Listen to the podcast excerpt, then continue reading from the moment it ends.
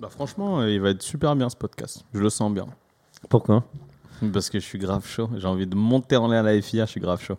T'as surtout envie de défendre Norris à tort et à travers. Non, mais c'est pas une question de Norris. Norris, j'en ai rien à foutre de Norris. C'est une...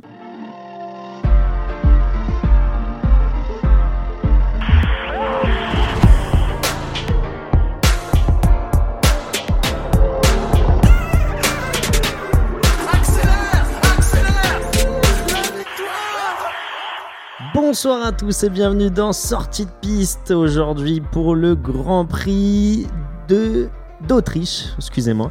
Le Grand Prix d'Autriche du coup, le deuxième Grand Prix d'affilée sur le Red Bull Ring après le Grand Prix de Styrie, le Grand Prix d'Autriche qui a vu une nouvelle victoire de Verstappen. William l'avait pronostiqué. Je l'avais pronostiqué, toi aussi maintenant. Il n'y avait que Fabio qui ne l'avait pas pronostiqué. Donc, les absents Fabio, ont toujours tort. Exactement, Fabio qui n'est pas là. Vous allez bien les gars ? Ouais, ça va et toi ? Ça impeccable, va et vous, impeccable. Donc du coup, Fabio qui ne sera pas là cette semaine, mais on va essayer de défendre Ferrari à sa place. Je vais essayer de défendre un peu Leclerc et Sainz pour cette semaine. Donc on a eu un deuxième Grand Prix, on va dire assez différent de la semaine dernière, du Grand Prix de Styrie, avec des batailles un peu à tous les niveaux. Vous messieurs, qu'est-ce que vous avez pensé en une phrase de ce petit Grand Prix ? Moi j'ai trouvé hyper intéressant. C'est vrai que j'avais peur d'avoir exactement le même Grand Prix que la semaine dernière. Et au contraire, on a eu des belles batailles, on a eu pas mal de... On va y revenir, mais il y a beaucoup de pénalités aussi. Donc ça c'était intéressant de voir comment ça allait changer le classement final. Donc voilà, donc on s'est pas trop ennuyé, donc très bon Grand Prix. Et on a surtout une domination totale d'une écurie depuis on va dire 5 courses maintenant. On dirait qu'on vit déjà à l'ancien temps de Mercedes, parce que maintenant c'est plus Mercedes, c'est Red Bull, et on entend certains supporters dire que c'est pas fair d'avoir une surdomination comme ça, et pourtant c'était le cas déjà depuis quelques années avec Mercedes, donc ça tourne et j'espère et on est sûr que de toute manière ça va encore tourner d'ici la fin de l'année.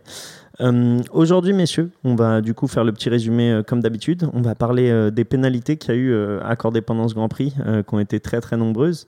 On va parler aussi des faits de course, donc des dépassements sur l'extérieur qu'il y a eu sur plusieurs virages, de Perez sur Norris, de Leclerc sur Perez à deux reprises. On va voir un peu ce que vous en pensez. Est-ce que c'est du racing ou est-ce que c'est de la provocation ? Et on parlera aussi du Grand Prix qui arrive, qui est le Grand Prix de Grande-Bretagne, et qui sera l'occasion du coup d'avoir les premières qualifications en sprint. Et du coup, on fera un tour de formation sur les qualifications en sprint pour vous expliquer en quoi ça consiste, en quoi c'est différent des qualifications qu'on a à l'heure aujourd'hui et sur l'organisation du week-end. Donc voilà, ça c'est un peu tout pour aujourd'hui. Quoi. Sympa comme programme. Vous voulez ajouter d'autres choses, messieurs ? Non, c'est complet. Hein. Allez, on y va. Hein. C'est parti. Donc du coup, ce deuxième Grand Prix d'affilée au Red Bull Ring a commencé par une domination impressionnante de Norris en qualification. Qualification. Pas une domination, une performance incroyable de Norris. Parce qu'il t'a marqué. Marqué. Non, mais parce qu'on était accrochés à nos écrans et on pensait même qu'il allait peut-être décrocher la pole position sur son dernier tour. Qualification aussi marquée par la petite altercation entre Vettel et Alonso. Alonso qui battait les records de ses précédents tours et sur le dernier virage qui a dû totalement arrêter son tour parce qu'il y avait du coup Vettel qui était en tour lent. Du coup en gros n'est pas passé en Q3 alors qu'il avait potentiellement la possibilité. Parce qu'en Q1 il avait fait le troisième meilleur temps déjà, donc on le savait qu'il allait faire la Q1, c'est dommage, c'est vraiment dommage. La Q3, selon lui il disait P3 ou P4. Ouais, il est un peu optimiste, je pense. Il est optimiste, mais le tour qu'il a fait où il a dû sauter sur les freins, il était sur un P5 ou P6 normalement, donc il passait tranquille en Q3. Et après, on ne sait pas, mais effectivement, c'est dommage pour lui. Et puis à noter, hyper important surtout, c'est le passage de Russell, pilote Williams en Q3, première fois depuis 2017 pour une Williams. Donc magnifique. Moi j'étais hyper content pour Russell. Parce que là du coup la semaine dernière il avait commencé 10e mais avec des pénalités devant lui. Là il est passé en Q3 et il a même fini 9e. Ouais, avec le souci des pénalités aussi. Donc, non, il a fini 9e et il a commencé 8e. Ouais, pénalités de Vettel. Exactement. Donc il a fini 9e devant Stroll qui était 10e. Et il est passé 8ème avec les pénalités de Vettel. Je pense qu'il bénéficie effectivement aussi du fait que Alonso soit pas en Q3, mais en tout cas super performance. Il faut saisir les opportunités. Pas ça dommage d'ailleurs ces trucs de pénalité. Pourquoi on met pas la pénalité tout de suite sur Vettel? On sait qu'il va être rétrogradé et laisser Sainz passer en Q3 par exemple, parce qu'il était au bord de la Q2, tu vois. Je trouve ça un peu dommage. Faut pas, tu le fais maintenant, tu le laisses se défendre, alors que tu mets un pilote en Q3. Ils mettent à chaque fois les pénalités après les qualifications. Ouais, c'est dommage, non? Ouais, c'est vrai que c'est dommage, ouais. Après, je pense que sur celle-là en particulier, ça aurait été difficile de la mettre tout de suite parce que ce qu'ils expliquaient, c'est qu'il y avait du monde devant Vettel. Donc en fait, c'était pas forcément 100% sa faute. Après, ça a été le seul qui a été pénalisé. Mais en fait, c'est les deux pilotes devant lui. Alors je crois qu'il y avait Bottas et un autre qui au final avait ralenti devant lui. Donc il pouvait tout simplement pas accélérer. Ouais, et il demande à son ingénieur pourquoi tu me l'as pas dit? Et son ingénieur lui dit si, je te l'ai dit. Mais c'est ça en fait qui a causé un souci. C'est parce qu'ils discutaient en même temps. Vettel lui disait mais je dois faire quoi? Ça ralentit devant. Et l'ingénieur, il a pas pu lui répondre à cause de la radio qui part à sens unique. Il a pas pu lui dire attention, il y a Alonso qui arrive. Donc c'est pour ça, en fait, c'est pas de chance. Ouais, il explique que c'est au moment où il lui a dit, une demi-seconde, il le voyait déjà dans ses rétros, c'était trop tard. Donc. En tout cas, ça a échangé de belles paroles entre Alonso et Vettel, surtout de Alonso envers Vettel sur la ligne d'arrivée à ce moment-là. Et pour répondre à ta question, William, pourquoi Sainz passe pas et comment on pourrait rendre les choses plus justes? Peut-être avec des qualifications au sprint. On en parlera tout à l'heure. Peut-être, qui sait, parce que dans ces cas-là, les pénalités arriveraient peut-être au meilleur moment. Du coup, ça nous a donné une grille, on va dire, avec Verstappen, Norris, Hamilton 4e, Perez, Hamilton, Bottas, merci beaucoup. Et au premier tour, du coup, c'est resté dans cet ordre-là. Premier tour, il y a juste eu le sandwich de Ocon, donc Ocon qui s'est fait prendre en sandwich au virage numéro 2. Encore un week-end raté pour Ocon, franchement. Ouais, mais j'ai l'impression qu'il a même plus envie de courir. Non, mais c'est dur. Non, quand même pas. Mais c'est un week-end raté. Je dis pas que c'est sa faute. Je dis juste que c'est dommage au final. Parce que... mais là, tu vois, quand il parlait dans la radio juste après que du coup il a perdu sa roue avant droite, il était en mode I'm done. C'est un mode. Laissez-moi rentrer chez moi. Comprendre, c'est ça. C'est encore pas de chance, quoi. Il se fait prendre un sandwich. Il se voit pas entre eux. Bon bah, il a aucun endroit où aller. C'est vraiment pas de chance, quoi. Et ça tombe sur lui encore une fois, quoi. Du coup, voiture de sécurité qui nous donne un restart au tour 4 où on a une super bataille entre Norris et Perez, surtout le tour de reprise qui s'est soldé du coup par, on va dire, une belle bataille sur la fin du parcours et où Perez du coup n'a pas laissé la place à l'extérieur où Norris n'a pas laissé la place à l'extérieur à Perez pour le dépasser. Selon toi? Non, je dis... Comment je vais dire de la manière de la FIA. Perez a défendu sur son côté, ce qui n'a pas laissé de place pour Norris pour Norris n'a pas laissé de place sur son côté pour que Perez puisse le dépasser sur sa gauche. Et du coup, il est allé un peu dans le bac à gravier. Parce que la F1, c'est on laisse passer tout le monde, on se fait doubler à l'extérieur, c'est magnifique, tu vois, c'est normal. Au foot, tu te manges un petit pont, c'est normal que tu laisses le joueur passer. C'est bien, c'est n'importe quoi. On en parlera plus tard, c'est n'importe quoi. Bah, on va en parler maintenant. Du coup, c'est un accident incident qui a coûté 5 secondes de pénalité à Norris. Norris qui défendait du coup sa deuxième place. Et qui a coûté aussi surtout 7 places à Perez qui se retrouve 10e. Donc Perez, qui était deuxième. Ouais, qui a fini dans le bac à gravier, qui est reparti à la 10e place. Donc du coup... William, toi, qu'est-ce que t'en penses? Je pense savoir ce que t'en penses. Moi, c'est très simple. C'est quelque chose qu'on apprend très jeune dès le karting. En fait, c'est que si tu veux doubler par l'extérieur dans un virage, t'as beaucoup de risques de sortir de la piste. Donc, en fait, c'est quelque chose de très basique. Là-dessus, je comprends l'argument qui dit qu'ils étaient à côte à côte et niveau. Donc il faut lui laisser la place. Je le comprends, mais ça marche en ligne droite. Ça marche pas dans un virage. Tu me fais l'extérieur dans un virage, je te mets dehors. Là, la particularité, en plus, je le vois, c'est le virage numéro 4. Je pense que c'est le virage numéro 3. Mais dans la ligne droite, en fait, ils considèrent ça comme un petit virage après le numéro 1. Donc, c'est le virage numéro 4. C'est un virage en descente, en épingle sur la droite. Donc, c'est encore plus difficile parce que tu as un angle de bragage qui est très, très serré.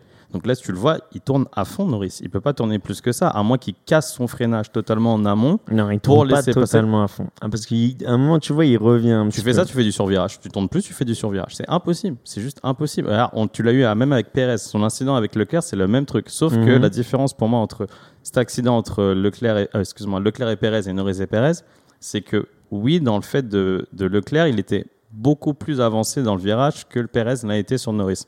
Si tu vois le dépassement de Leclerc, il a une roue et demie devant Perez lorsqu'il mais le pourtant Leclerc va pas beaucoup dans le bac à gravier alors non, que il Perez va pas, il va totalement. Mais la différence c'est qu'il y a touchette. Perez lui il pourrait casser son freinage parce que là il doit le faire parce que Leclerc est devant lui, il doit casser son freinage mais là il décide de retarder son freinage, de rentrer dans Leclerc et de le pousser dehors. La différence là que Norris c'est que Perez il est côte à côte, voire en début de freinage il est un tout petit peu derrière, donc évidemment que non je vais pas te laisser passer sur l'extérieur, c'est impossible. Quelle est la règle?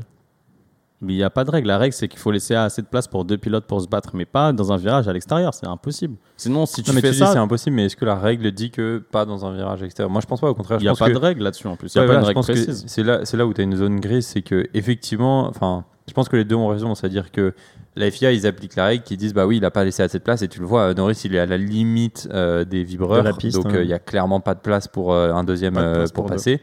Et là où c'est très compliqué, c'est de dire, ok, au début du virage, est-ce qu'ils étaient vraiment côte à côte? Est-ce qu'il y en avait un qui était un tout petit peu devant? Et ça va tellement vite. Faut se rappeler, faut juste rappeler les auditeurs, on est à 200 km/h. Enfin, c'est des virages à 200 km/h. Bah, dans ce cas-là, vas-y. Non, ok, bon, désolé, je t'interromps. Pourquoi on pénalise pas alors Verstappen, si c'est la règle, à Imola, premier virage, quand il tasse Hamilton dans le premier virage? C'est exactement la même chose. Mais et là encore, dans ce virage-là, je pense que Verstappen, il a encore plus le choix de pouvoir laisser la place à Hamilton. Et j'allais te le dire, parce que même au premier virage du Red Bull Ring, à un moment, tu vois qu'il se tasse au départ, au restart, et je crois. Ça se fait beaucoup d'ailleurs, mais, ça. Mais en gros, tout le monde prend une zone de dégagement. Il y a une zone de dégagement, du coup, tout le monde le prend. Là, s'il y a une zone de dégagement, est-ce qu'on met une pénalité? Je pense pas. Donc, pourquoi il y a un bac à gravier? Mais parce qu'en fait, je pense que le point là où la grosse différence, c'est que là, Perez, sur ce truc, il perd quand même 10 places, pardon. Enfin, il retourne à la 10e place, pardon. Et donc, du coup, l'impact, on va dire, est très lourd. S'il y a une zone de dégagement, tu vas peut-être perdre une place ou quoi, mais tu vas pouvoir réaccélérer. Là, le principe, tu dis pourquoi il y a un bac à gravier. Le principe des bacs à gravier, c'est que les pilotes, ils arrêtent justement de se dire, c'est pas grave, j'ai de la marge et je peux pousser à 110%. Parce qu'on sait que dès que tu touches le gravier, tu pars à la faute. C'est direct. C'est tout de suite, soit ça te ralentit, soit même tu peux partir. T'abîmes la carrosserie. Donc là, tu choisis de pénaliser le mec qui défend au mec qui tente une manœuvre super dangereuse. C'est dommage. Là, tu crées une jurisprudence. Et d'ailleurs, plus tard dans le Grand Prix avec Leclerc et Perez, ça a créé une jurisprudence. Bah, et coup, ça va en créer on va en parler un peu après. Comme tu l'as dit, Perez l'a fait. Il a été victime et ensuite il a été coupable. Ça, je trouve ça le plus débile au final parce que c'est limite une histoire de vengeance. Donc on continue sur le résumé, on reviendra sur ça au deuxième.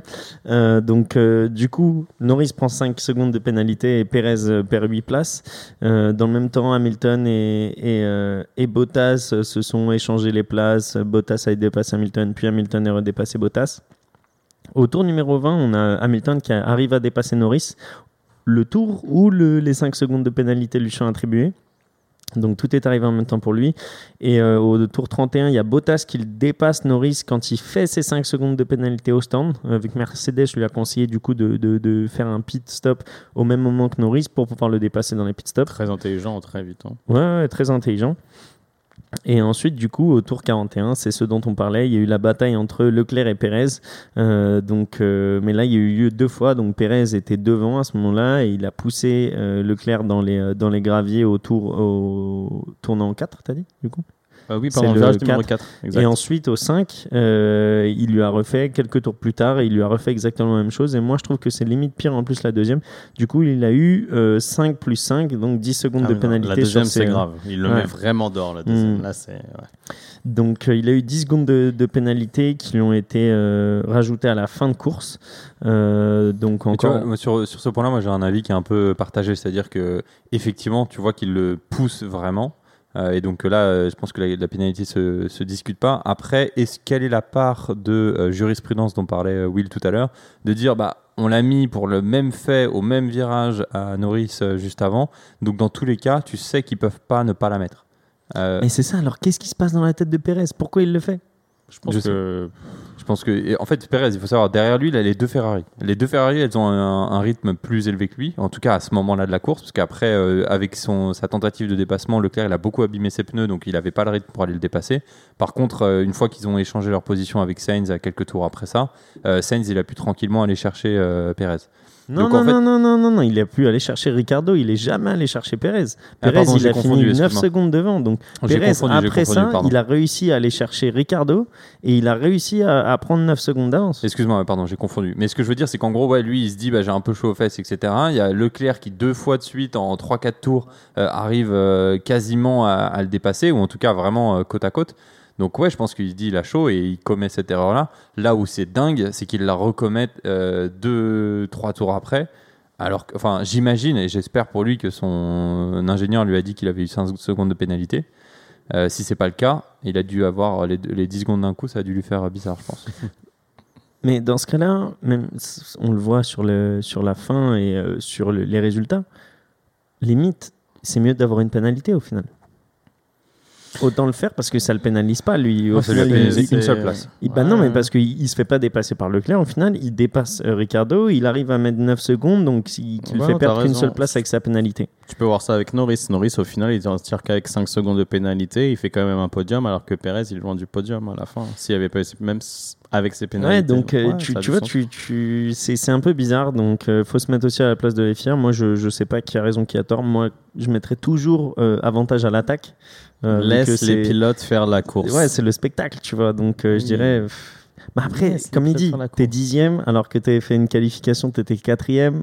T'as le seum. Comment on pourrait faire un truc Tu tentes pas à l'extérieur au virage numéro 4. Mais tu sais, depuis le karting. Tu tentes rien, du coup. Mais non, au contraire. Mais t'as 3 zones de DRS. T'as je sais pas combien de virages tu peux faire des dépassements en Red Bull Ring. Qu'est-ce que tu vas tenter à un extérieur côte à côte? Tu l'as vu l'année dernière ou il y a 2 ans avec Albon et Hamilton, c'est il y a 2 ans. Hein. Tu l'as vu, ça passe une fois sur 2 dans ce virage. Il le tente. Norris, il est chaud patate dans le début de tour, il bloque de partout, etc. Tu te mets dehors, mais tu le sais. En plus, c'est un risque que tu connais en tant que pilote de course. Tu tentes un dépassement à l'extérieur, il y a de bonnes chances que tu te retrouves dehors. Mais c'est le risque, c'est normal, il faut quand même du risque. Après, je trouve que Alors bon, là, mon exemple va peut-être être contré parce qu'il s'est vraiment passé dans la course, mais au final, ce qui est hyper intéressant, c'est que dans les premiers tours, vu que tout le monde est hyper rapproché, tu as des batailles que tu n'as pas forcément, ou des problèmes que tu n'as pas forcément plus tard. C'est-à-dire avoir 4 voitures de front sur un virage qui arrivent au virage au même moment, ou alors sur une ligne droite. Comme on a eu avec Ocon aussi. Ouais, et bah c'est magnifique. Ouais, tu vois. Et franchement, tu as des trucs. Bon, alors Ocon, malheureusement, lui, il a payé le prix, mais ce que je veux dire, c'est qu'après, tu as des batailles où en fait, tu en as 3 qui se battent et que tu en as un 4e qui arrive derrière et qui profite. Ça, c'est magnifique. Bah, bien sûr. Et c'est vrai que, on va en parler juste après sur les courses sprint, mais je pense que ça peut nous amener quelque chose d'intéressant sur les courses sprint. En tout cas, après. Les qualifs sprint. Pardon. C'est important la nuance. Okay, qualifs sprint. Excusez-moi, monsieur. En tout cas, après toutes ces pénalités, on a eu quelque chose de notable chez Mercedes et je voulais en parler avec toi, Marin. Vu qu'on a eu une consigne d'équipe au tour 52, Bottas qui était 3e, de passer Hamilton qui était 2e. Après qu'il ait endommagé, on va dire, son fond plat au virage numéro 1, Hamilton. Donc, du coup, là, l'équipe s'est dit. Bottas a plus de rythme, on va le faire passer 2e pour être sûr d'assurer un podium. Qu'est-ce que toi t'en as pensé de ça ? La demande elle est assez simple, elle vient du fait que juste derrière Bottas il y avait le Norris et que la grosse menace c'était Norris. Que Bottas se fasse dépasser par Norris et qu'ensuite Hamilton se fasse dépasser par Norris. Donc on aurait fini avec Norris numéro 2 et après Bottas Hamilton 3 et 4. Et donc en fait eux, Mercedes, forcément, ils ne pensent pas à leur pilote en particulier, ils pensent vraiment à l'équipe et ils se disent comment est-ce qu'on peut assurer le maximum de points. Ça veut dire avoir au moins quelqu'un en 2e place et 3, voire pire 4, ce qui s'est passé au final. Et donc du coup, là, ils se sont dit, si on laisse Hamilton devant, Bottas, il va se faire rattraper directement et du coup, malheureusement, c'est moins de points pour l'équipe. Et là, on sait que cette saison, tous les points vont compter. Tous les points, même si ça va être plus 2, plus 3 points, qui est une différence entre les différentes places, là aujourd'hui, ça va compter. Donc du coup, je trouve la décision assez logique. Au début, en fait, il y a eu, là où ça a fait un peu de bruit, c'est parce qu'il y a eu 2 consignes. Bottas, on lui a dit, attention, ne cours pas, enfin, va pas te battre avec Hamilton, parce qu'en fait, il est lent, juste parce qu'il a son fond abîmé. Et quand ils ont fait le calcul, ils ont dit il reste pas assez de tours pour qu'on ait le temps de défendre et qu'on se mette à l'abri de Norris. Ils ont dit tant pis, on swap les positions. Tu le vois, c'est très propre. Hamilton, il le laisse passer. Il fait tout pour pas perdre de rythme. Il reste à côté de lui, il se remet direct dans le sillage de Bottas juste derrière. Voilà, je veux dire, là, il n'y a pas de débat. Et puis, de toute façon, Hamilton, il le dit, il perdait, je ne sais plus, une seconde ou deux au tour.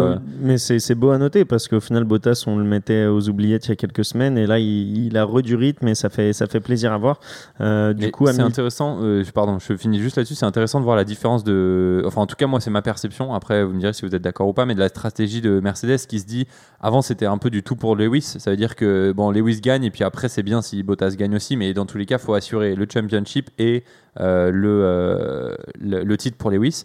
Maintenant que le titre pour Lewis est plus forcément l'objectif numéro 1, bah, du coup il faut absolument assurer le championship, et donc ça amène des stratégies un peu différentes. Enfin, moi, c'est ma vision. Après, et c'est bien parce que même ils sont tous là à dire bon, bah là, il faut qu'on laisse passer cette mauvaise passe parce qu'on n'a pas la voiture et on n'a pas les réglages pour battre les Red Bull. Et du coup, ils essayent de perdre le moins de points possible. Et c'est ce que dit Hamilton juste après la course. Il dit pas pardon, merci, quoi que ce soit. Et il dit combien de points on a perdu. Exact, exactement. C'est le premier truc qu'il dit à Bono, c'est combien de points on a perdu. Donc ça veut tout dire. Et Mercedes a eu raison, vu qu'au tour 53, Norris a dépassé Hamilton, donc est monté sur le podium à la troisième marche. Tu vois ce dépassement. Je vais en revenir là-dessus, mais virage 3, il est côte à côte. Norris, il relâche, parce qu'il sait qu'il est à l'extérieur, il le prend en virage 6. À l'intérieur. 6. Ah non, oui, t'as raison. Il le prend, le virage 3 à l'extérieur, il dit ça va pas passer, mais il prépare, il l'écarte, il casse sa trajectoire, il revient à l'intérieur, enfin qui sera à l'extérieur pour le virage 6, et il le plonge dessus à l'intérieur. C'est magnifique. Et c'est limite plus beau. Quoi. Bah, c'est limite plus beau, et surtout c'est comme ça que tu prépares, tu fais pas l'extérieur. Il aurait pu être têtu, mais il serait dehors. Et puis après, Hamilton, il savait aussi qu'il avait un rythme beaucoup moins. Pardon. Il savait qu'il avait un rythme beaucoup moins rapide, et donc du coup tu vois qu'il le laisse passer aussi, quoi. Il fait ça clean. Mais pour revenir à Leclerc, c'est encore plus, enfin c'est bizarre de sa part, et surtout de la manière de laquelle il s'est énervé, c'est que la semaine d'avant il avait fait je sais pas combien de dépassements, et que celui-ci il l'avait jamais tenté, et il y a bien des raisons pour lesquelles il l'avait jamais tenté. Il faisait toujours l'intérieur pour accélérer comme c'est Norris, vrai. Donc aussi tu joues avec le feu. Mais il l'a dit à la fin de la course, Leclerc l'a dit, j'aurais fait la même, j'étais chaud sur le moment, mais ils sont parlé avec Perez aussi, j'aurais fait la même chose au final. Du coup, au tour 68, juste un petit truc à noter, c'est Alonso qui a passé Russell. Donc Russell qui était à la 10e position, qui avait réussi à bien défendre tout le long du Grand Prix, et Alonso l'a dépassé parce que il avait plus de rythme. Et du coup, on a tous versé notre petite larme, pas notre petite larme, mais on avait un peu les boules. Faut expliquer qu'en gros, Williams, Williams, ils ont 0 point, donc là, ça aurait été le premier point. Pareil pour Russell, ça a été quand même des très grosses qualifs, donc ça aurait été bien qu'il soit. Ça aurait été son premier point, tout simple. Hein, ouais. Donc voilà, toujours un peu triste. Après, ça faisait 3-4 tours déjà qu'il résistait à Alonso, c'était magnifique. Hein, c'était des batailles à chaque virage. Vous avez trouvé, il en faisait trop, Alonso. J'ai l'impression qu'il s'amusait un peu avec, genre un petit steak, il s'amusait extérieur, intérieur, je tente pas. Et j'ai repensé. C'est ce qu'on disait la semaine dernière justement avec Alonso, qui était quand même assez agressif dans ses virages. C'était grave. Et tu vois, il faisait des freinages au dernier moment. Ah ouais, c'était impressionnant. Là, il en fait ce qu'il veut déjà de la Renault, de l'Alpine, pardon, excusez-moi. C'est bien. Mais Ocon. Mais ouais, ça fait un peu de peine pour lui. Et juste après la course, Alonso allait voir Russell en lui disant frérot, désolé, mais bon, je dois te racer, quoi. C'est pas parce que c'était tes points et t'en marqueras d'autres. Puis vu l'âge, je pense qu'il va en marquer d'autres. 4e fois d'affilée dans les points, Alonso.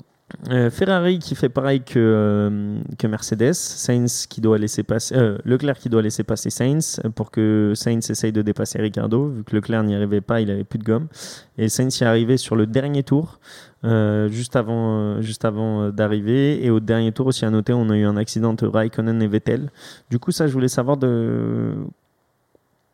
On en parlera au top et flop ou non, c'est quoi ta question?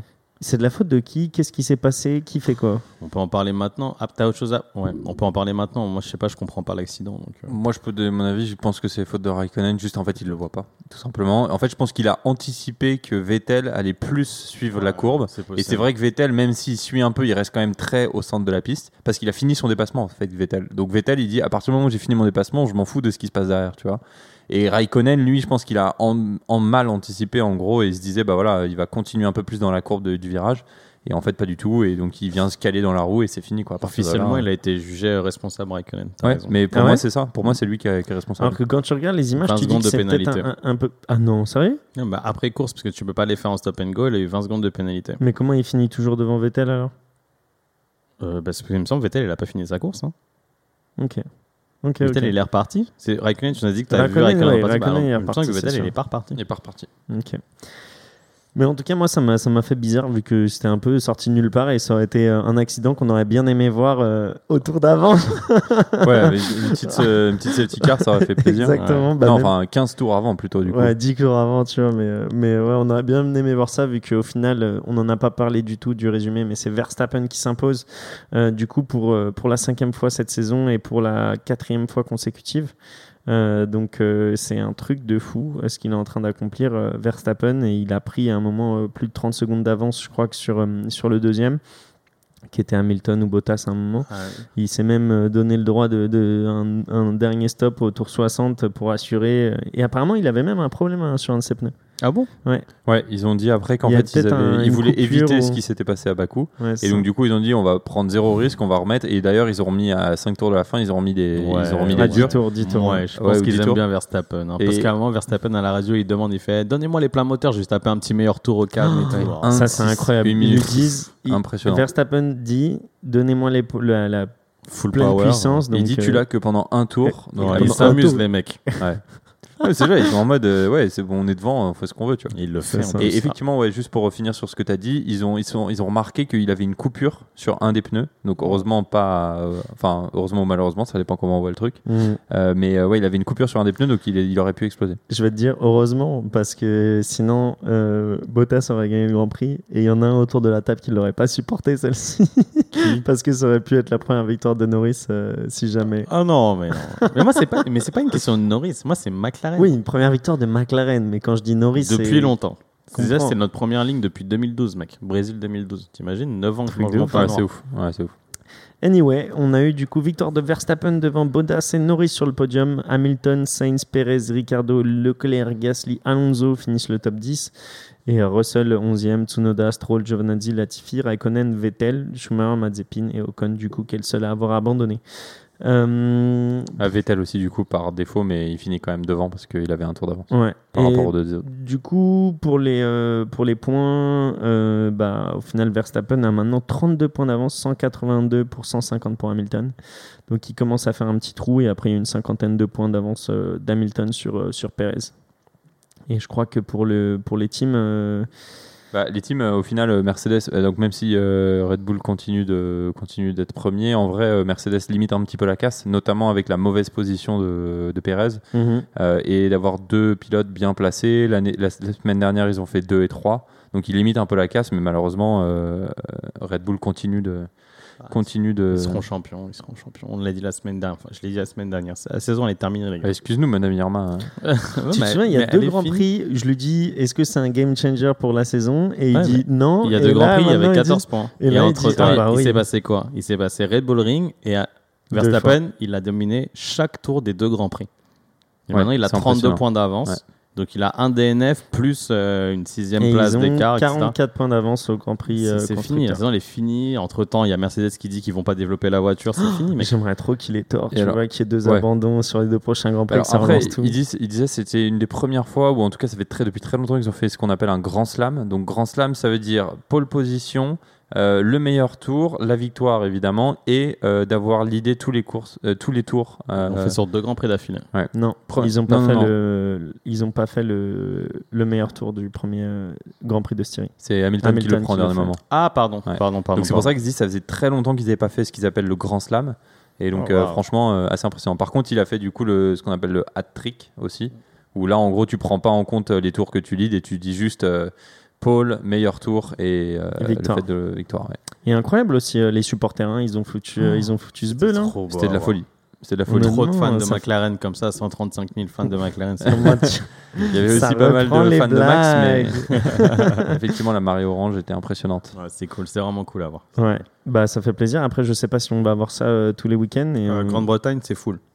Silverstone, c'est fou. Mais Grande-Bretagne, j'ai l'impression qu'ils sont en libre. Ils sont en freestyle. Ils bloquent tout l'extérieur, mais à l'intérieur, c'est le freestyle. Les mecs, ils vont partir en lockdown dans 3 semaines. Ça va être un pub à ciel ouvert. Ah ouais, non, c'est incroyable.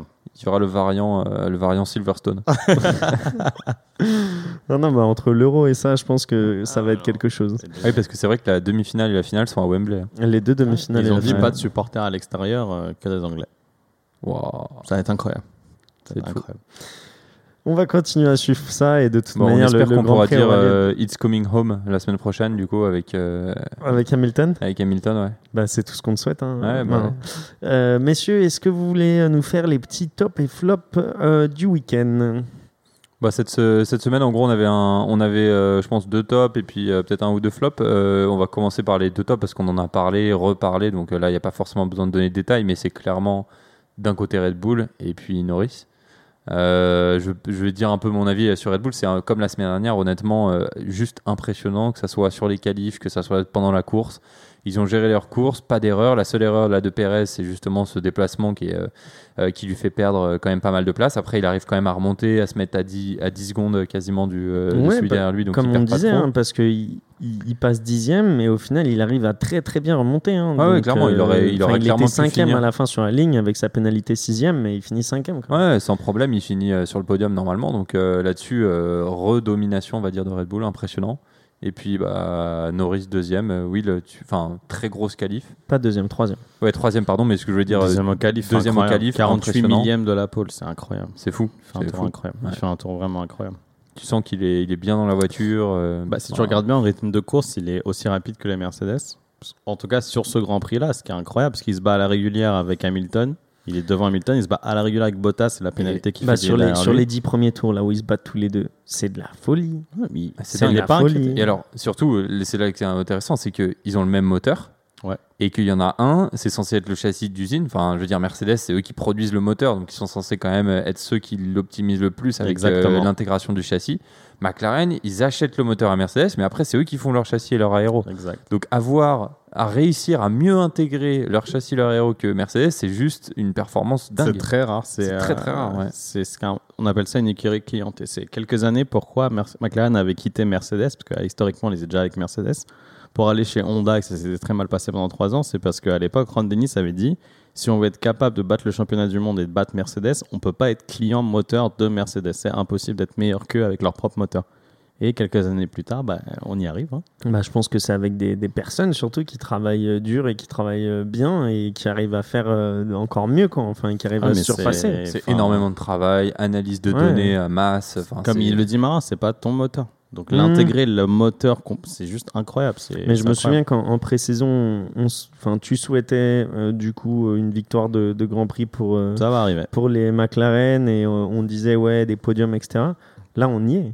Très clairement, moi je vois la saison, c'est une dominance de Red Bull avec Mercedes qui est là, mais avec McLaren qui se hisse au niveau. Tu vois, on la développe la voiture, on la pousse jusqu'au bout, on va continuer à la développer, etc. Et c'est peut-être notre chance que Mercedes, soi-disant, arrête de la développer, donc peut-être qu'on a notre... Je pense que se battre pour le championnat constructeur, ça va être difficile, mais par contre, se battre pour des pôles, des pôles, on l'a vu qu'on était pas loin du tout, et se battre pour des victoires, je pense que ça peut clairement se faire. Déjà, s'ils finissent 3e, c'est déjà une très grosse victoire, vu que c'était pas donné en début d'année, parce qu'on parlait ici même Ferrari, autour de cette table. Etc., ouais. Non, Ferrari, ils sont derrière, c'est bon, on les a mis à l'amende. Ouais, mais c'est bien. Mais tu vois, au final, il a fallu quelques grands prix quand même pour. Après, le Red Bull Ring, c'est assez particulier. Hein. C'est quand même des très grandes lignes droites, peu de virages très rapides, etc. C'est particulier. On verra, c'est vraiment un circuit complet qui est Silverstone dans 2 semaines, on verra. Mais Silverstone, ils sont très larges aussi, la piste et les virages, non? Mais c'est un circuit avec beaucoup plus de virages. C'est un circuit classique de Formule 1. C'est pas comme Alain Ring où tu as 3 très grandes lignes droites, etc., où tu peux te permettre. Là, c'est totalement différent. Là, c'est un circuit complet. C'est là où ça va être intéressant parce qu'on sait que notamment les Mercedes sont très fortes dans les virages, comparé au Red Bull. Ouais. Donc ça va être intéressant aussi de voir est-ce qu'il y a une inversion un petit peu de puissance ou au contraire pas du tout, Red Bull continue de dominer. T'as dit quoi? Que les Mercedes sont plus fortes? Ouais, les Mercedes sont connues et plus fortes pour être justement plus rapides dans les virages que dans les virages rapides. Parce que la dernière parabole, là, je sais pas comment elle s'appelle, du Red Bull. Les 2 derniers, ouais, je vois très bien. C'est là où Hamilton perdait tout son temps sur Norris. C'est parce que l'entrée de virage, je vois très bien, c'est le virage numéro 7 quand ça fait gauche droite et très rapidement. Mais en fait, dans cette entrée de virage là, c'est très lent, c'est très cassé et c'est là qu'il perdait du temps. Dans des longues courbes rapides, les Mercedes sont beaucoup plus rapides généralement. Ok. Ouais, tu vois, j'aurais pas dit parce que là, c'était bizarre comment ils perdaient du temps quand c'était pas des petits virages, quoi. Mais bon, on verra ça dans 2 semaines. Pour le flop de la semaine, messieurs.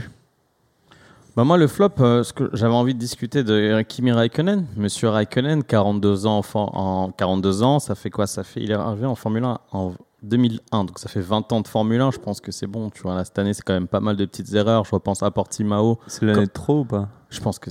Alors, j'ai pas envie de dire l'année de trop, mais tu sens que je pense qu'il est plus vraiment dans la course. Peut-être qu'il est toujours aussi passionné, mais entre ce qui s'est passé à Portimão dans la ligne droite, il touche son bouton, il touche le pneu arrière de Giovinazzi, là, ce qu'il nous fait sur ce Grand Prix et l'accident avec Vettel, où je pense que Marin, t'as raison, c'est de sa faute. Et quand même pas mal de petites erreurs à gauche à droite. Giovinazzi commence à prendre l'avantage de plus en plus sur lui. Je pense que ouais, on a fait le tour de M. Räikkönen, même à la radio, j'aime pas du tout. Il parlait très très mal ce week-end à la radio. Il a toujours été comme ça, mais c'est très étrange. Je le vois plus là en fait. Je pense que c'est fini. Est-ce que tu penses que déjà le dernier tour c'est un problème de concentration, mais des deux. C'est le bon mot que tu as trouvé, c'est la concentration. Je pense qu'il a beaucoup de problèmes de concentration qui est pas habituel. Räikkönen, c'est un champion du monde de Formule 1. C'est de la dilettante au final. Il est pas allé en vacances, mais il est pas aussi présent qu'il le faudrait pour être un Formule 1. Et d'ailleurs, il n'est pas aussi vif qu'au début. Tu vois. Et Alfa Romeo, ils ont dit quelque chose de très impressionnant après le Grand Prix. C'était pas Frédéric Vasseur, je sais plus c'est qui, c'est un mec de Alfa Romeo, un patron de Alfa Romeo qui disait on a une meilleure voiture de Williams, mais eux ils ont Russell et nous on a Räikkönen et Giovinazzi. Donc déjà ils commencent à pointer du doigt ses pilotes. Il s'appelle comment l'équipier de Giovinazzi? Antonio Giovinazzi. Giovinazzi. Moi je dis Giovinazzi, j'entends des Giovinazzi. Heureusement que Fabio est pas là. J'en profite. Giovinazzi. Tu vois, ils pointent du doigt ses pilotes et c'est une première fois tu pointes du doigt Räikkönen qui est champion du monde de F1. C'est ça commence à sentir la fin pour lui. Donc je pense que c'est fini quoi. Et j'ai une petite question du coup, c'est pas forcément un flop, mais c'est pour savoir ce que vous avez pensé de son Grand Prix ce week-end.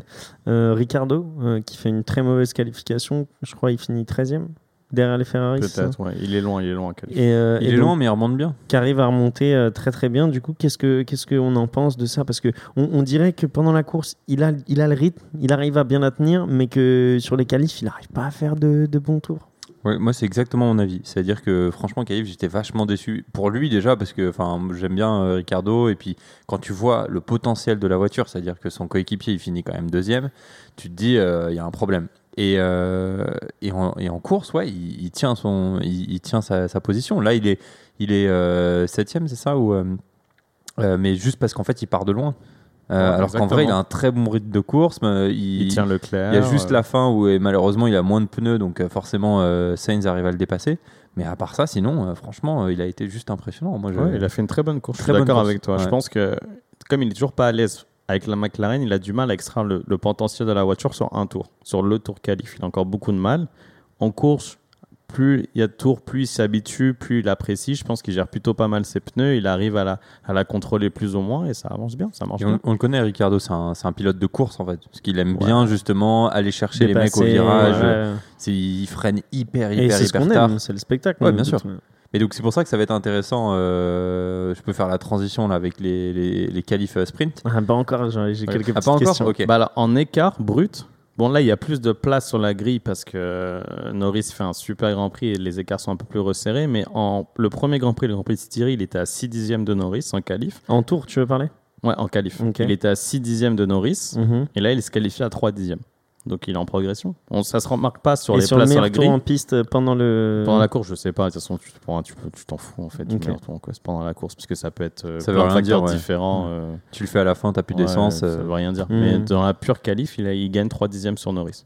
Alors que Norris fait sa meilleure qualif. Donc, il est en progression nette.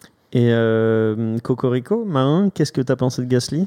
Je suis content de continuer à voir Gasly en Q3, continuer à le voir dans les points. Franchement, ça fait plaisir. Moi, je pensais qu'il allait faire mieux, tu vois. Je suis un peu déçu. En partant 6ème, tu te dis, putain, le gars, il peut faire mieux. Ouais, c'est vrai. Mais après, je pense que son rythme en course aussi a été un tout petit peu moins. Moindre, pardon, par rapport à ce que lui, il pensait. Et puis, la semaine dernière, tu vois, il a quand même eu... il avait quand même aussi, pareil, une très grosse qualif aussi. Donc, c'est sûr que c'est toujours frustrant pour lui. Et puis, le deuxième non cocorico, on va dire, c'est pour Ocon quand même. Parce que moi, ça m'a fait un peu mal au cœur, tu vois. Comme on dit, c'est pas forcément trop de sa faute. Il se retrouve tassé, il se retrouve là. Et ça fait plusieurs courses où c'est difficile pour Ocon. Il a un gros manque de confiance. Il est en recherche peu. C'est exactement ça. Il vient de signer pour 3 ans de plus. Et derrière, il se fait aligner par son coéquipier tous les week-ends. Donc... Pour lui, moi, j'ai l'impression que c'est un peu comme quand tu es au collège ou au lycée, tu sais, et qu'il y a un gars qui a vraiment pas confiance en lui, il rate tout ce qu'il essaye d'entreprendre, tu sais, genre, tu t'apprends. Alors qu'il a la volonté, tu vois. Ouais, mais t'es spectateur de ça, tu t'es là, tu fais, mais.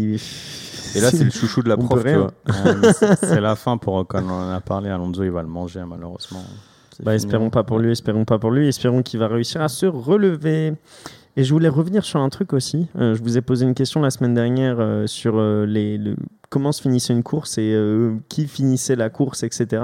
Donc je pense que Marin, tu avais un peu plus d'informations sur ce sujet. Information, c'est plus une confirmation de ce qu'on a dit la semaine dernière. La semaine dernière, on n'était pas sûr, donc on a dit qu'on allait revérifier. Et effectivement, la course s'arrête à partir du moment où le leader passe la ligne. Et donc, qu'est-ce que ça veut dire ? C'est-à-dire que toutes les personnes qui le suivent, quel que soit le tour dans lequel ils sont, donc c'est-à-dire s'ils ont 1, 2, 3 retours de retard, vont dans tous les cas finir la course à la position qu'ils ont à ce moment-là.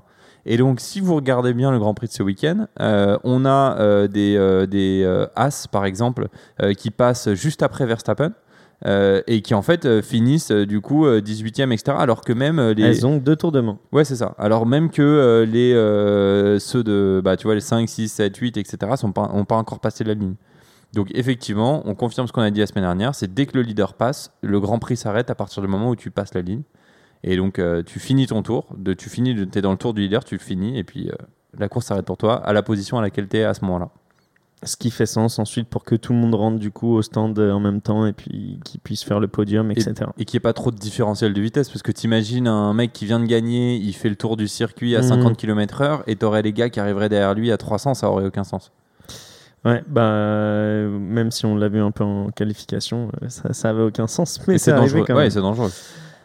Passons messieurs au tour de formation, ou vous avez encore quelque chose à redire sur ce Grand Prix d'Autriche ? Une petite stat marrante. Vas-y. Juste pour se jeter des fleurs à McLaren. La dernière fois que Honda fait 5 victoires d'affilée, c'était en 1988. C'est l'année où McLaren gagne 15 Grands Prix sur 16. Voilà, c'est la petite anecdote. Ok. On dirait, tu sais, le mec qui s'achète des fleurs et qui les offre à lui-même. Oh, mais grave. Ouais. Parce que là, on répète du coup Baku Perez, France Verstappen, Red Bull Ring, Verstappen. Et c'était quoi avant Baku ? Ouais, c'était Verstappen aussi, c'est ça. C'était pas Imola avant Baku ? Non, c'était atypique, c'était Monaco, pardon. Monaco, exactement. Donc ouais, ça commence à faire là, hein. Commence à avoir une sacrée domination.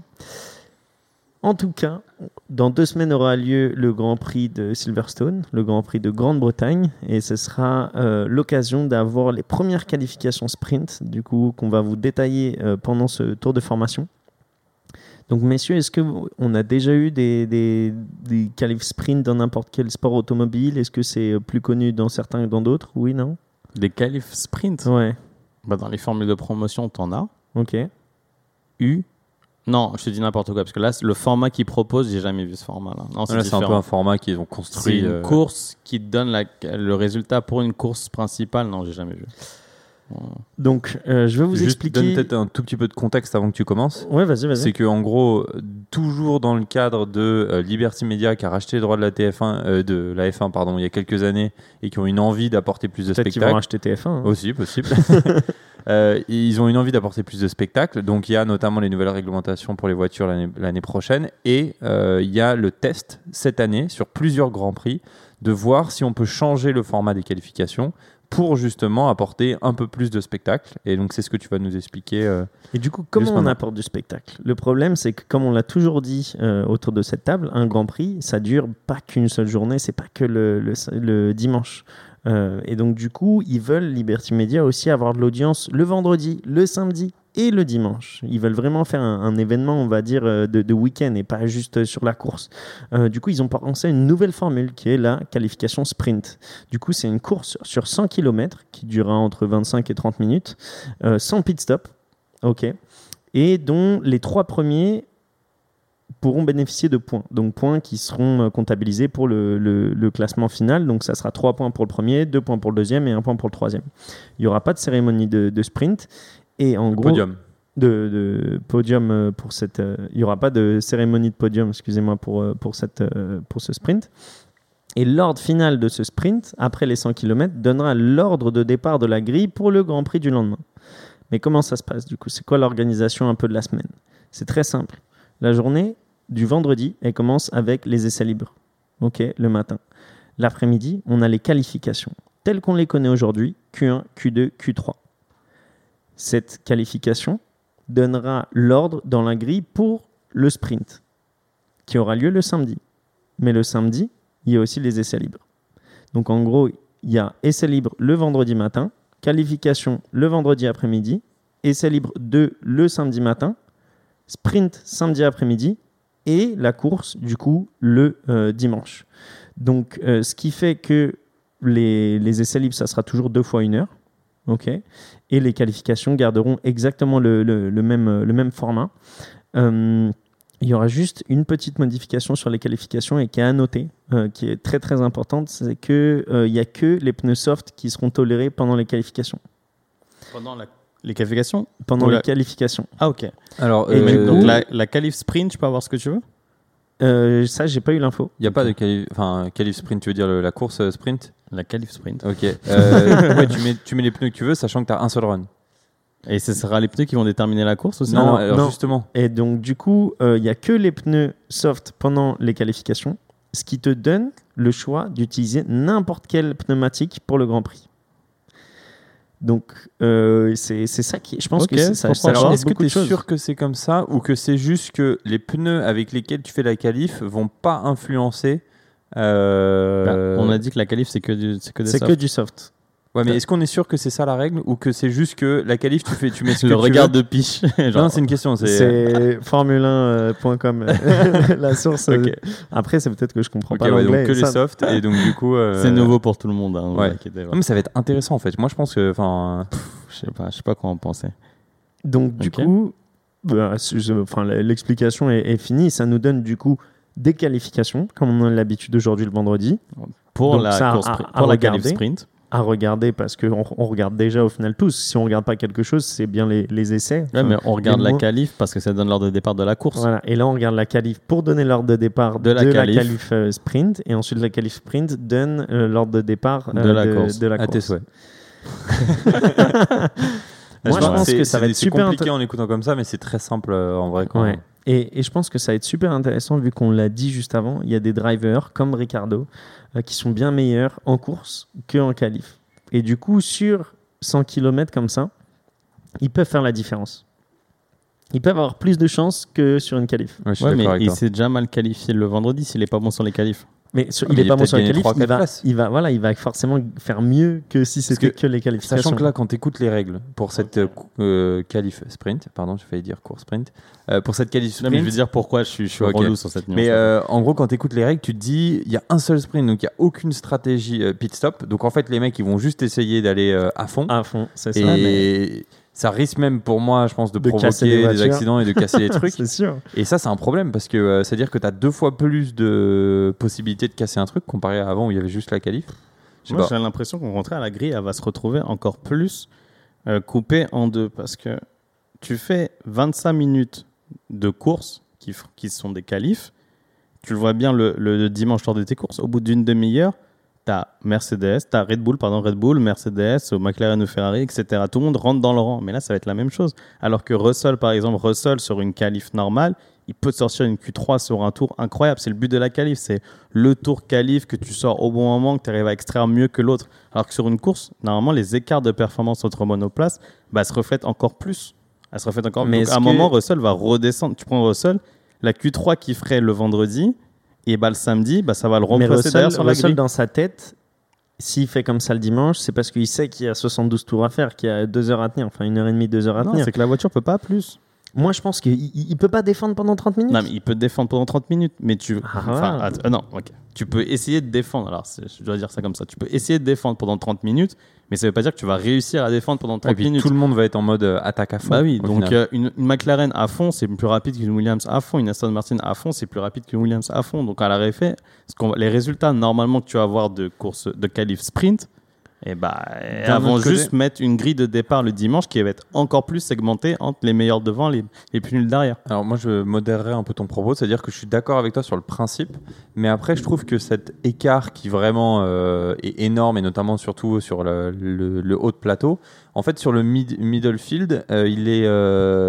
pour moi, il ne se met pas forcément en route dès les 20 premiers tours. Tu vois, c'est-à-dire que quand tu regardes Russell, ok, il se fait avoir sur les dépassements au début, donc il perd à 1 ou 2 places. Mais après, le temps vraiment que tous ceux qui sont plus rapides derrière le rattrapent, il y a quand même un peu de temps. Et donc, est-ce qu'il ne va pas garder cette inertie parce qu'au final, c'est que 20 tours, tu vois, donc ça va aller vite. Ok, bon, déjà, ça veut dire qu'il faut que le vendredi soit bien qualifié. Imagine que le vendredi, il fait une qualif normale pour Williams, c'est-à-dire qu'il ne passe pas la Q2. C'est dead. T'imagines la procession que tu vas te taper le samedi ? Faut pas oublier que c'est des essais, comme on l'a dit. C'est des essais qui vont vite se terminer, moi je te le dis. Donc en gros, là, on l'a pour Silverstone et on l'aura pour d'autres Grands Prix. On sait pas tous encore, mais ça va se peaufiner. Moi, tu vois, j'imagine un truc, quand on est en train de parler là, ça me vient comme ça. C'est en mode, tu fais Q1, Q2, Q3. Le premier, le deuxième, troisième, ils prennent des points. Mais par contre, ils partent à l'inverse. Bah, alors, genre, ils partent 10e, 9e, 8e de la qualif sprint. Ouais, je vois très bien. Et ensuite, le 11e, il part 20e. Tu vois ce que je veux dire ? Tu inverses les deux tableaux. C'est ce que tu as en formule de promotion. Là, tu peux avoir. Ouais, c'est bien. C'est ce que tu as en formule de promotion. Et c'est pour ça qu'on appelle ça une qualif sprint et pas une course sprint. Parce qu'en formule de promo, tu as des courses sprint. Comment ça se passe un week-end de F2, par exemple ? C'est que le vendredi matin, tu as une séance d'essai. Le vendredi après-midi, tu as une qualif. Et cette qualif atteint l'ordre de départ de la course le dimanche. Le samedi, tu as une première course sprint qui, elle, est l'inverse des 10 premiers qui sont qualifiés. Donc, si tu t'es qualifié en pôle le vendredi pour la course du dimanche, bah, tu vas partir 10e de la course sprint le samedi. Donc, c'est la grille renversée que tu essaies de parler. En deux tableaux. Le premier par 10e et le 11e par 20e. Exactement, mais que pour les 10 premiers, pour pas non plus que ce soit n'importe quoi. Donc, le 11e par 11e. Le 11e par 11e. Donc, c'est que les 10 meilleurs qui sont inversés. Et le résultat de la course sprint, parce qu'il y a 2 courses sprint, le résultat de la première course sprint, on inverse encore les 10 premiers et ça donne la grille de départ de la deuxième course sprint avant de donner la vraie course qui, elle, est donnée par la qualification le vendredi. Et les courses sprint, elles donnent quoi ? Des points ? Des gros points. Plus de points que 3 de 1 comparé en Formule 1. Donc, c'est pour ça la différence, c'est que là, ce qu'a dit Ross Brown, le patron de la F1, c'est qu'il a dit que statistiquement, la pole, même dans les stats, on va dire que la pole, c'est le vainqueur de la qualif sprint parce que c'est une qualif, c'est pas une course. Cette qualif, c'est celle qui a vraiment un impact sur la course le lendemain, la course du dimanche. C'est pour ça que tu as dit qu'il n'y aura pas de podium, etc. Alors que la première qualif, elle donne juste la qualif de la qualif. Donc, elle a plus d'importance, en fait, cette qualif-là. Donc, ça devient ridicule. Donc, en fait, quand j'insiste sur le fait que le principe, que là, on va avoir une grille coupée en deux, c'est que même si tu fais un bon résultat sur un tour, que tu as été ultra performant le vendredi, et ben, le samedi, ça se trouve que tu vas tout foutre en l'air. Tu vas te faire allumer. Ouais. Tu vas te faire allumer parce que sur 20 minutes... Ils le savent.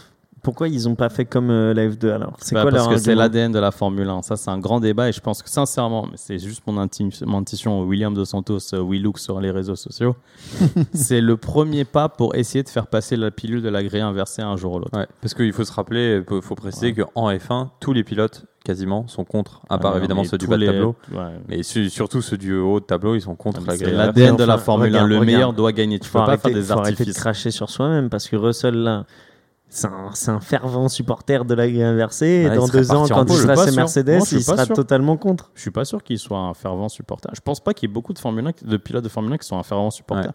Le but de la F1, l'ADN, c'est le meilleur gagne.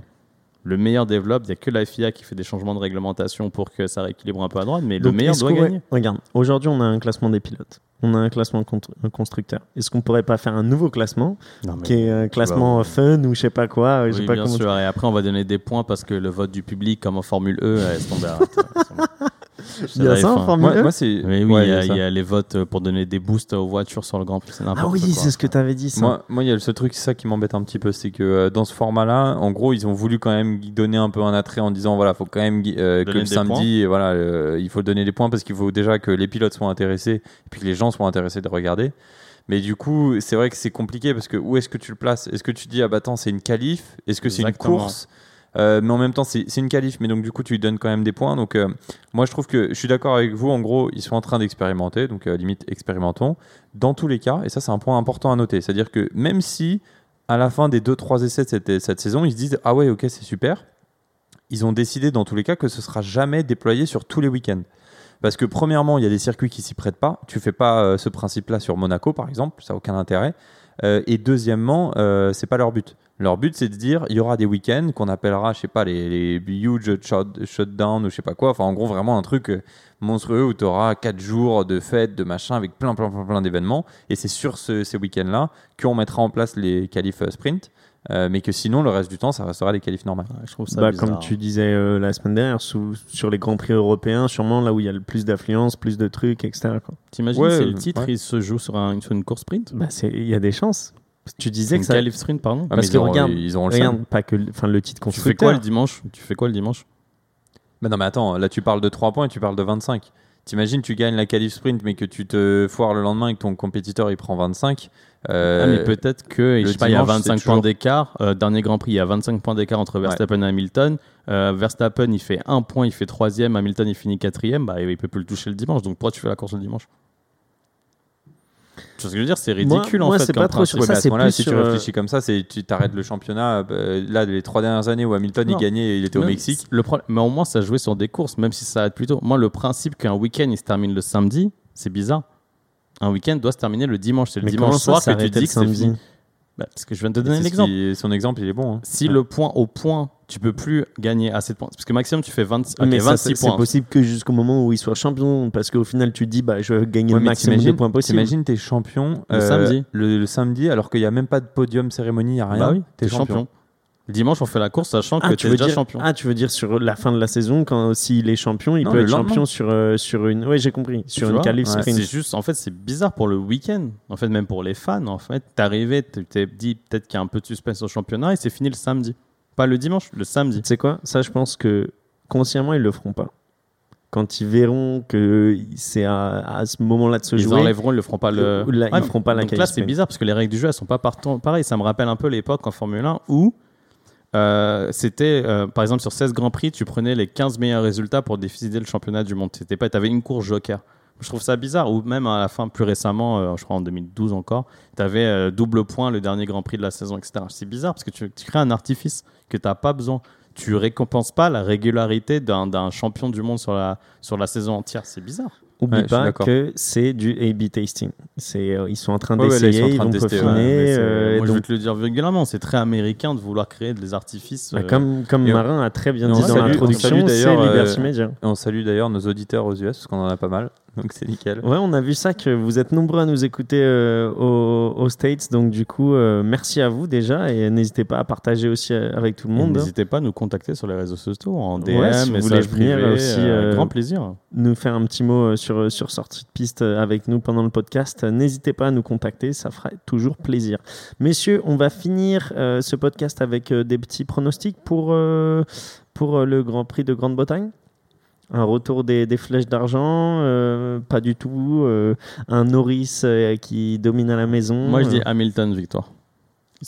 Soi-disant, ils ont des toutes petites évolutions qui vont arriver sur la Merco. Il est chez lui. C'est Hamilton. Ah, le bâtard. Parce qu'il m'a coupé dans mon élan, mais j'allais dire la même chose. Je l'ai vu, il était au chaud. Qu'est-ce qui a été dit ? Qui a dit quoi ? Non, moi, pour moi, ce serait victoire Mercedes, mais effectivement. Pourquoi ? Attends. Parce que j'ai dit Hamilton. Tout le podcast, on parle de la surdomination de Red Bull, et là, vous dites au dernier moment. Bien sûr. Il va y avoir des améliorations. Ils peuvent faire Hamilton 1 et Red Bull et 2. Bien sûr. Non, mais quelles améliorations ils vont faire ? Moi, c'est toi, tu lâches cette petite bombe en mode apparemment, il y a des petites améliorations. On n'est plus trop dans le temps des débats, mais il faut juste préciser un truc. On a parlé du fait qu'il y avait des améliorations, qu'ils continuaient d'améliorer la voiture, et qu'à un moment, ils devaient arrêter parce qu'il faut améliorer celle de l'année prochaine. En tout cas, travailler sur ça l'année prochaine. Ce qu'il faut savoir, c'est que quand tu as une voiture qui est développée, il y a des améliorations qui sont prévues. Donc, c'est-à-dire qu'on va mettre en place un plan d'amélioration, dire telle pièce, on va l'amener à tel Grand Prix, etc., etc. Donc, quand on dit on arrête d'améliorer la voiture de cette année, ça ne veut pas dire qu'on va arrêter d'améliorer, de ramener des pièces, des nouvelles pièces. C'est juste qu'on va arrêter de planifier des nouvelles pièces encore. On va pas être plus agressif, on va pas remettre des nouveaux. Mais par contre, on continue le plan qui est prévu, qui est de dire on va continuer d'amener des nouvelles pièces. Ce qui expliquerait totalement du coup leur mindset de il faut marquer le plus de points parce qu'ils savent qu'il y a quelque chose qui arrive derrière. Moi, c'était plus ça et qui m'inquiétait. Non, et qui l'a dit ça ? On l'a dit en conférence de presse et t'es dit quelque part ? Bottas, il l'a encore dit à la fin de la course. Il l'a dit, de toute façon, on verra à Silverstone, on a des nouvelles pièces qui arrivent. Et même Hamilton, il l'a dit. Ouais. Donc, ils arrêtent de développer des nouvelles pièces. Par contre, toutes celles qui ont été développées qui sont prévues, elles vont continuer d'arriver. Donc, peut-être. Et ben moi, je fais un podium Red Bull, Mercedes et McLaren. Dans quel ordre, je ne sais pas, et quel pilote, je ne sais pas, mais je sais qu'il y aura trois écuries sur. Je pense que Norris à la maison, ça peut être sympa aussi sur le podium. Quand même. Norris, c'est sûr. Hamilton et Verstappen. Dans l'ordre. Je regardais le podium ce week-end et je voyais le drapeau anglais. Je me dis, franchement, si la semaine prochaine il y a au moins 2 drapeaux anglais sur le podium, ce serait magnifique. Incroyable. Mais je connais pas l'ordre. Mais je te mets ces trois-là, mais je sais pas l'ordre. Okay. Ça marche. C'est noté. Marin, du coup, t'as dit juste Hamilton, mais après t'es. Ouais, non, mais moi c'est ça. Moi, je vois une victoire d'Hamilton, je vois un retour, enfin je l'espère plus que je le vois d'ailleurs, et puis je vois pas Verstappen se bourrer complètement, donc je le mettrai aussi sur le podium, et puis je vois Norris qui complète. Parfait, espérons que ça a porté ses fruits. On sera peut-être un peu en retard pour la livraison du prochain débrief, mais on sera là quand même. Vous inquiétez pas, on vous lâche jamais. Merci en tout cas du soutien. Merci messieurs pour ce débrief du coup du 9e Grand Prix de la saison déjà, le Grand Prix d'Autriche. Et puis on se dit du coup à dans 2 semaines. Super, à dans 2 semaines. Merci les gars. Ciao. Ciao.